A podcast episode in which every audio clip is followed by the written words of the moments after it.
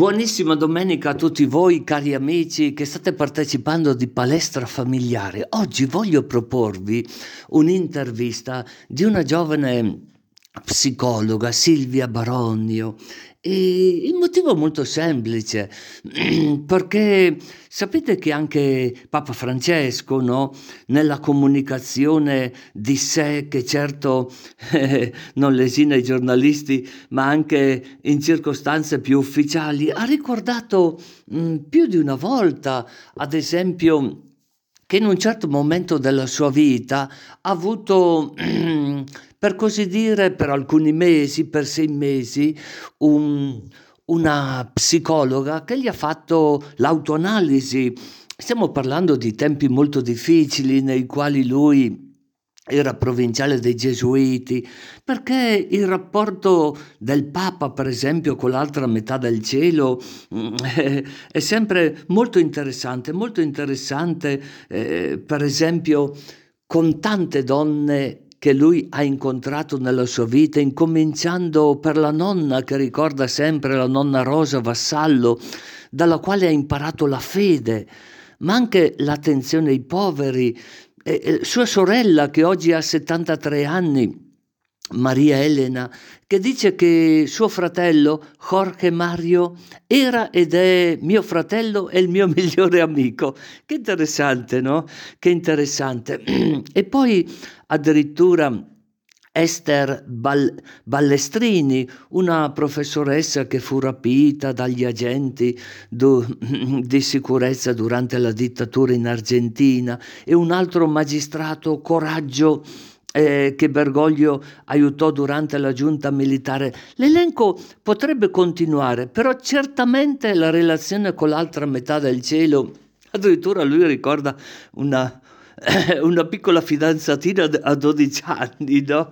e, e, e sorride sempre.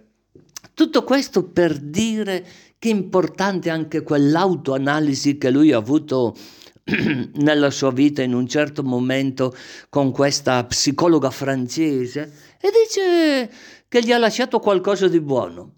Stiamo parlando di anni nei quali la Chiesa aveva una certa diffidenza verso la psicoanalisi. Però ascoltate voi questa intervista. Spero che vi farà tanto bene, una montagna di bene.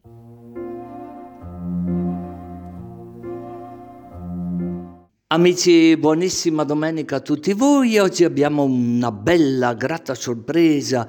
Abbiamo con noi una signora di nome Silvia e ha delle caratteristiche molto particolari, giudicherete voi, no?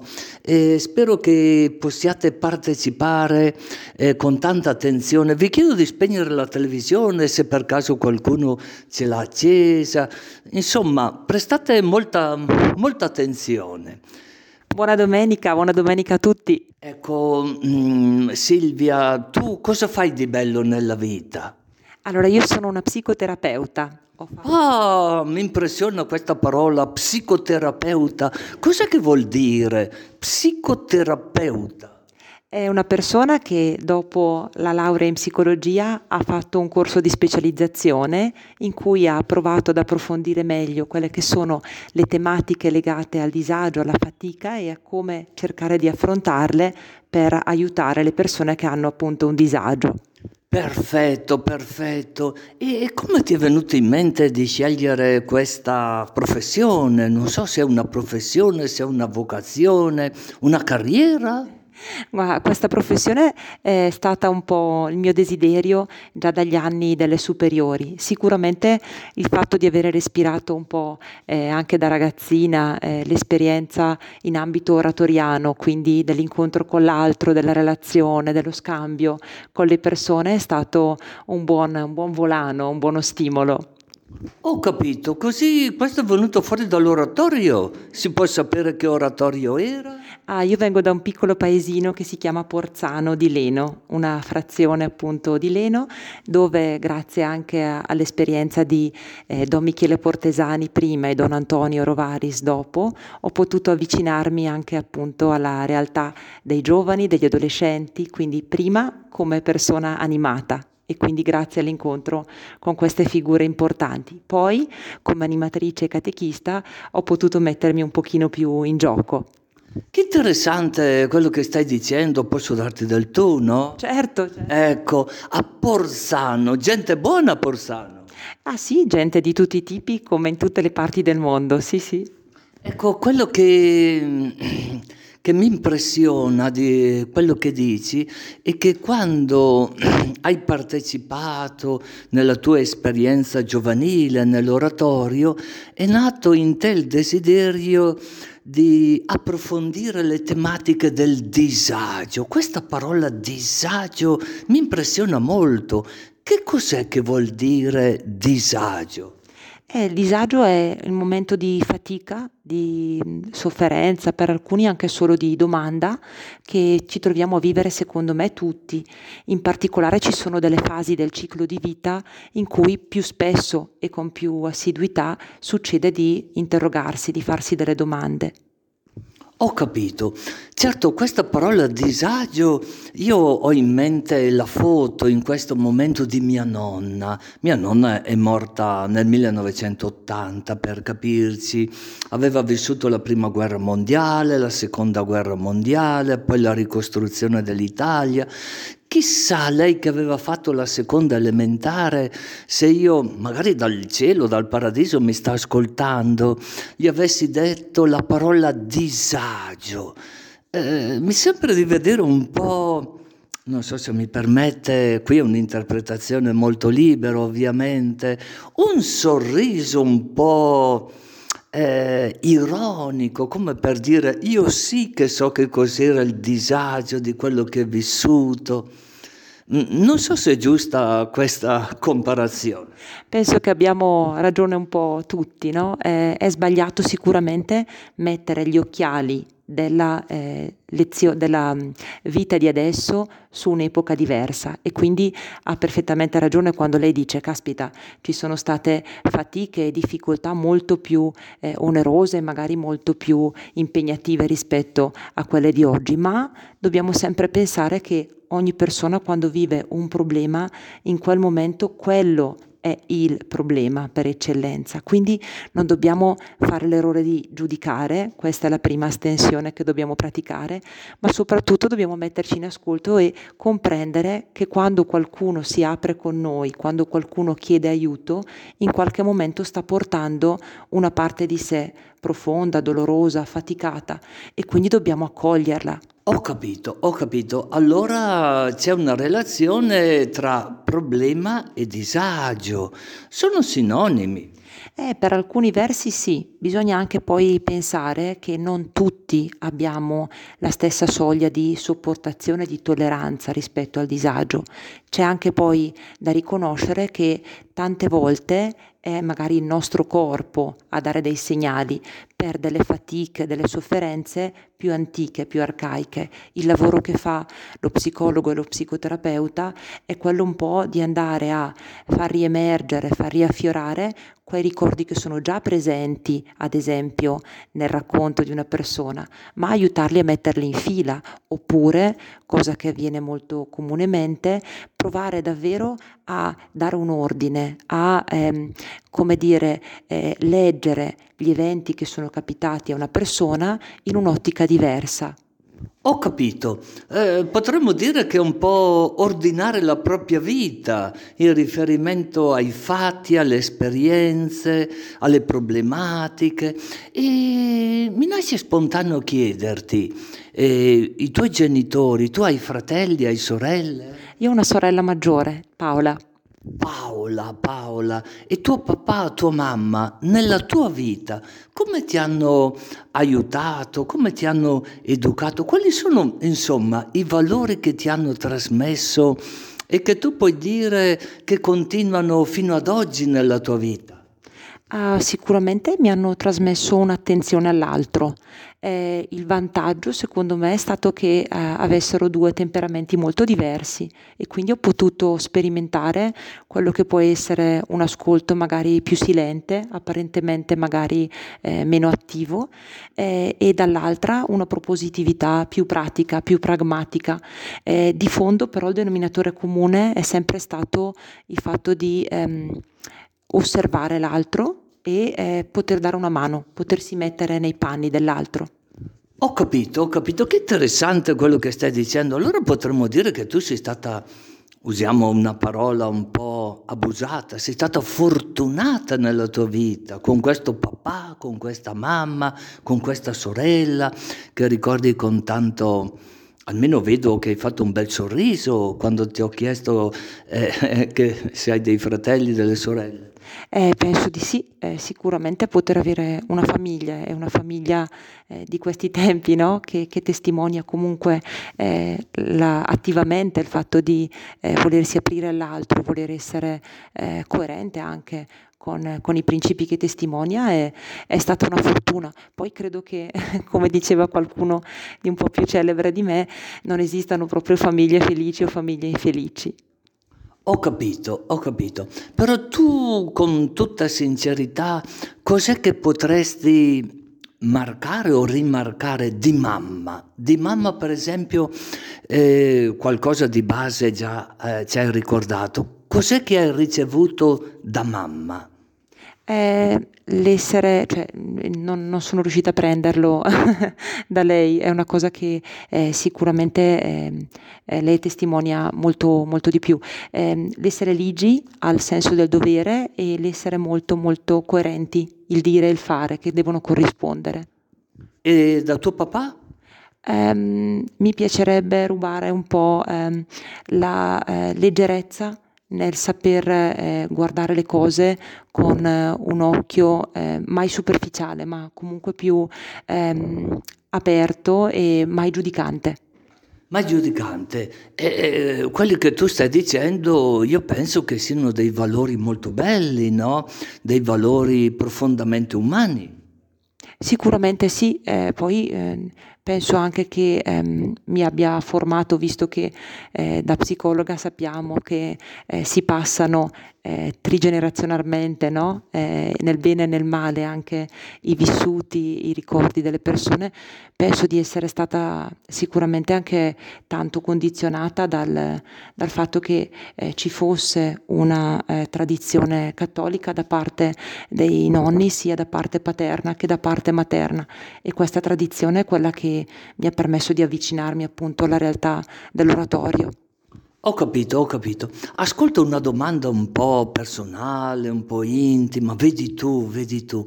Tuo papà e tua mamma sempre andavano d'accordo, visto che hai detto tutti quei valori così belli, così potremmo dire entusiasmanti per un'umanità che si capisce, no?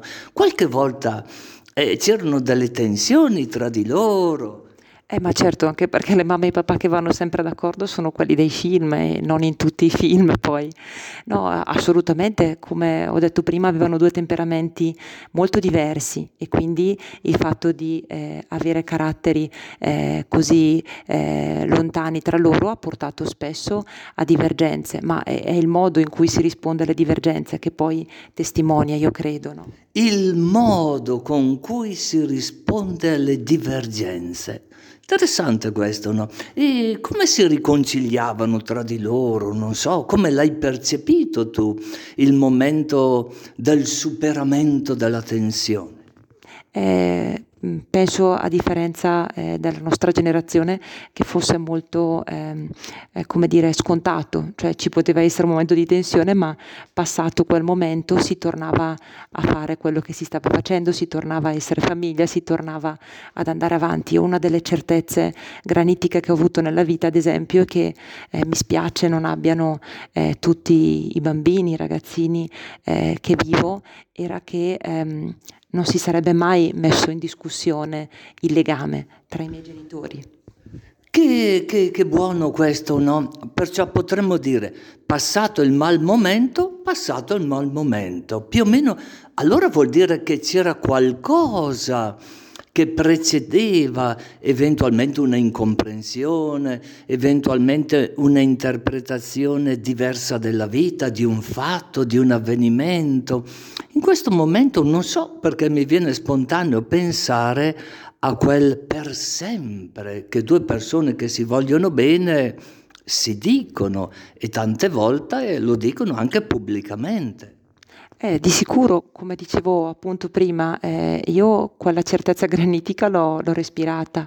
Eh, mi spiace ecco, eh, riconoscere che eh, soltanto poi eh, da sposa, quale, quale sono adesso, sto sperimentando quanto questa promessa sia impegnativa, se vissuta appunto con, con responsabilità penso anche che sia davvero molto molto importante accompagnare le coppie nel dopo matrimonio. Io sorrido perché spesso mi capita di fare incontri per i fidanzati nelle parrocchie che si avvicinano appunto al sacramento del matrimonio.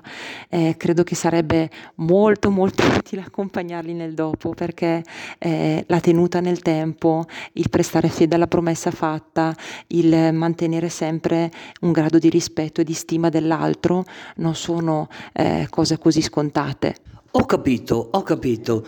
Eh, così hai occasione anche di, una volta si diceva, dare delle conferenze, no? Però questa parola certamente è superata, no? Perché se non c'è dialogo, se non ci sono lavori di gruppo, anche l'accompagnamento diventa sterile, è vero no? Uno potrebbe ascoltare anche una bellissima lezione, un video e così via. Perciò il momento del dialogo, del lavoro di gruppo, nell'accompagnamento, perché è così importante oggi come oggi? È, è importante perché eh, le coppie non hanno bisogno di lezioni frontali o di tanta teoria. Le coppie, secondo me, hanno bisogno di sentirsi accolte e di sentirsi riconosciute, soprattutto nel, eh, nella fatica che significa in questo periodo storico, soprattutto eh, portare avanti quel per sempre. Eh, oltre al tema dei lavori di gruppo, credo che sarebbe molto molto importante che tutte le ehm, figure accanto accanto agli sposi, per cui le famiglie di origine, gli amici, ma anche davvero eh, i consacrati, le consacrate, le, le coppie anche vicine, ehm, li accompagnassero nel riconoscere che è normalissimo avere dei momenti di fatica e soprattutto che questi momenti di fatica si possono affrontare. Amici, se qualcuno si fosse sintonizzato in questo momento con la ECZ in blu, sappiate che stiamo conversando in un modo così ameno con la psicologa eh, Silvia Barone o Baroni? Baronio. Baronio, Baronio, chissà perché mi viene in mente un liquore in questo momento. Non lo so, sarà ora di pranzo per quello. Ho capito, ho capito. Va bene, va bene. e mi sembrano cose molto pertinenti. Mm, una sottolineatura. Ehm, Lav- io ho usato la parola lavori di gruppo, non so qual è l'espressione che è più di moda in questo tempo, no? Però alcune persone potrebbero pensare che sì, nessuno è perfetto, tutti abbiamo i limiti, no? Questa cosa eh, assolutizzata, che tutti abbiamo dei limiti, eh, che tutti siamo fragili, che nessuno... Eh, però poi nella vita, di fronte a alcuni fatti, alcuni avvenimenti, si assolutizzano quei limiti, si assolutizzano quelle incomprensioni. Una volta si diceva, beh, ha rotto un piatto, ma adesso si rompono le relazioni, addirittura uno eh, ritorna a casa sua. E una domanda che mi viene spontanea, eh, cosa ti sembra quell'atteggiamento? Materno, non so fino a che punto poi sia materno, quando dice guarda che qui sempre è il tuo lettino, eh? lì c'è ancora il tuo orsacchiotto, vedi non ho toccato niente, cioè mi chiedo è un aiuto questo che si danno alle famiglie? O l'amore materno e paterno tante volte dice bene qui hai ancora la tua stanzettina. Ma questo è un aiuto o è una palla una palla al piede una palla come mettevano i prigionieri nel 1800 io credo che, eh, come è scritto bene nella Bibbia, no? a un certo punto l'uomo e la donna lascerà eh, la propria casa e formerà una nuova famiglia. Quindi deve essere ben chiara questa cesura, no? Io costituisco una nuova famiglia e al primo posto da quel momento in poi c'è mia moglie o mio marito. In più devo pensare che se vado a sposarmi non lo faccio con un piano B, con un'uscita di sicurezza. Lo faccio perché voglio credere che quella sia la scommessa più grande che voglio fare per me e anche per la persona che ho scelto. Eh, credo anche che la famiglia di origine sia importantissima nel sostenere eh, la coppia degli sposi, sostenere però stando anche ben ferma al proprio posto, cioè riconosciamo quanto siano importanti i limiti, i paletti da mettere, mettendo al primo posto appunto la famiglia che il figlio o la figlia hanno nuovamente costituito, ma soprattutto ricordando sempre davvero questo ci tengo, è che non ci possiamo mai azzardare a giudicare quello che succede all'interno di una coppia, perché quello che noi vediamo è veramente solo un piccolo pezzo di tutto il puzzle. Certo, certo, certamente, certamente chi eh, vuole avere una visione onnicomprensiva si trova tante volte a disagio, però è anche altrettanto vero che se uno non deve mettere il becco, per così dire, nell'intimità di una coppia, e dall'altra parte come posso un compagno di lavoro, un compagno di studio, un familiare che dice ma io gli voglio bene, devo dirgli questo. Come fa a rispettare l'intimità o la privacy, come si diceva fino a prima del coronavirus, no? Come si fa a rispettare la sensibilità e dire quello che uno si sente di dire, non per giudicare, come tu hai ricordato più di una volta, per dire ma quello lì è mio amico, è mia amica. Come faccio non tanto a svegliarlo fuori, però certamente se uno ha una cosa da dire e non la può reprimere, è questo che voglio dire. Eh, io credo che eh, le coppie che vivono un momento di fatica o sono un po' in crisi sentano se attorno ci sono persone che vogliono loro bene e che quindi eh, si pongono nei loro confronti in un'ottica di ascolto, di apertura, di accoglienza. Eh, per me davvero è, è tanto importante anche eh, sfatare un po' questa idea che eh, le coppie sono felici, tutte le coppie vanno d'accordo, perché ehm, è poco, eh, come dire, consueto, no? Mostrare la parte in ombra che c'è nelle relazioni, anzi siamo tutti così bravi adesso eh, su Instagram, su Whatsapp a postare foto meravigliose no? in cui tutti siamo sorridenti, tutti siamo felici, tutti facciamo cose molto, molto interessanti ci si dimentica invece che spesso proprio all'interno delle coppie, proprio all'interno della famiglia ci sono eh, davvero dei momenti di grande silenzio, dei momenti di grande conflitto, per cui tornando alla, alla, tua domanda, credo che eh, stare vicino, stare accanto nel bene eh, a una coppia e dire eh, sento che sei magari in un momento di, di fatica oppure se ti va eh, io sono qui sia il massimo che possiamo pensare di fare. Ricordiamoci anche che nessuno mai si aprirà di fronte a una domanda detta in un tono sbagliato o in un momento sbagliato. Noi gettiamo le reti come dicevano appunto e poi vediamo che cosa, che cosa arriva. Certamente, no, no, mm, quello che dici è una cosa molto comprensibile, quasi ovvia, no? Però grande, la grande domanda che dovrebbe nascere è questa. Tra il rispetto che deve essere dovuto, il non giudicare, come hai detto più di una volta, il non intromettersi in un modo invasivo nella vita degli altri e l'indifferenza e l'indifferenza. A me sembrano due sponde queste che non permettono di gettare nessun ponte. Assolutamente, sono d'accordo e credo che sia un lavoro di cesello, eh? nel senso che il limite è molto sottile tra fino a che punto io posso permettermi di entrare in quella che è la tua sfera privata e fino a che punto invece devo aspettare che sia tu a farti avanti. Bisogna suonare il campanello, bisogna chiedere permesso, eh, io una cosa che ad esempio suggerisco sempre è che tante persone ad esempio sono poco informate sul fatto che ci siano consultori a Brescia e in tutta la provincia no?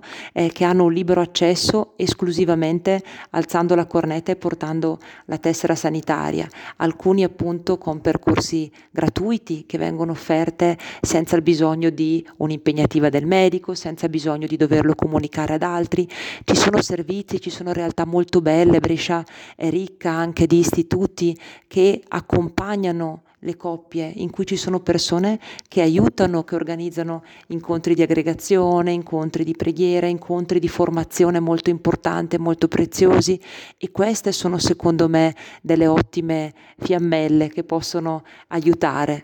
Corretto, corretto. allora potremmo dire visto che ha ripetuto almeno tre o quattro, volta, quattro volte la parola felicità, no? la felicità. Mm, non so se ti piace questa espressione.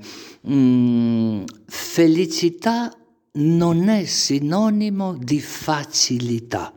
Ah beh, sono molto d'accordo, soprattutto perché credo che, come aveva detto Totò una volta, la felicità è fatta di attimi, eh, per cui bisogna saperla cogliere, no? È molto più, eh, come dire, eh, eh faticoso cercare di coltivare un clima di serenità, di accettazione. Le coppie che conosco che hanno portato avanti un matrimonio per diversi anni eh, non mi hanno mai parlato di eh, ah guarda è stato proprio un percorso facile, mi dicono piuttosto, mi parlano di sinonimi di eh, compromesso, mediazione, venirsi incontro, chiudere un occhio, cercare di mettersi nei panni dell'altro. Potremmo usare la parola complicità a livello di coppia deve esistere una sana e una santa complicità. Questa frase non è mia, l'ho colta dal Papa Francesco nel documento Amoris Letizia. A un certo punto c'è questa parola, la complicità familiare, però mi piacerebbe che ti ringrazio per il tuo tempo, che tu possa dire qualcosa in riferimento agli adolescenti, ai giovani, perché se loro ascoltano quello che noi abbiamo detto, speriamo che non si spaventino, no? Una volta si diceva che non bisogna rompere, facciare la testa prima di romperla, qualcosa del genere, no? E allora mi chiedo, a me è piaciuto moltissimo quello che tu hai detto, tutto molto ben ponderato, calibrato per così dire, però se per caso qualche giovinetto, qualche adolescente ci ha ascoltato in questo dialogo, no?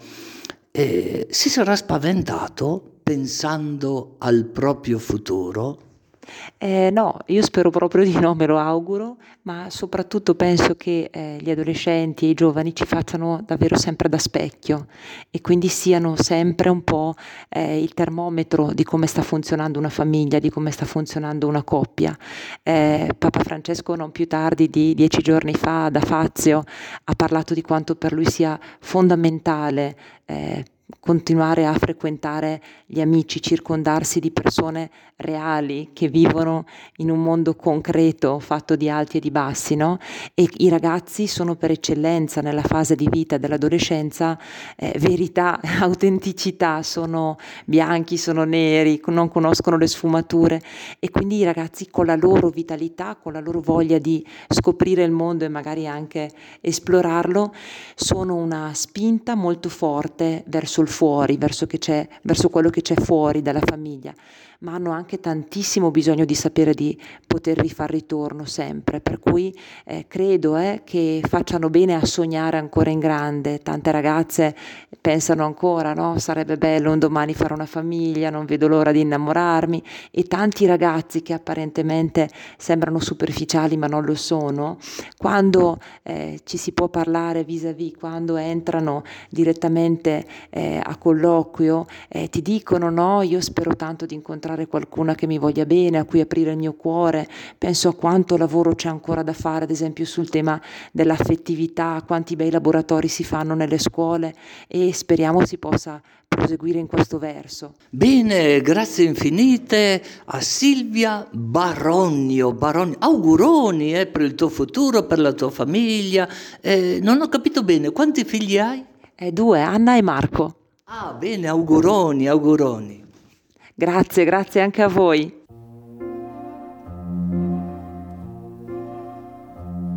Amici, a domenica prossima, se Dio vuole. Un abbraccio a tutti.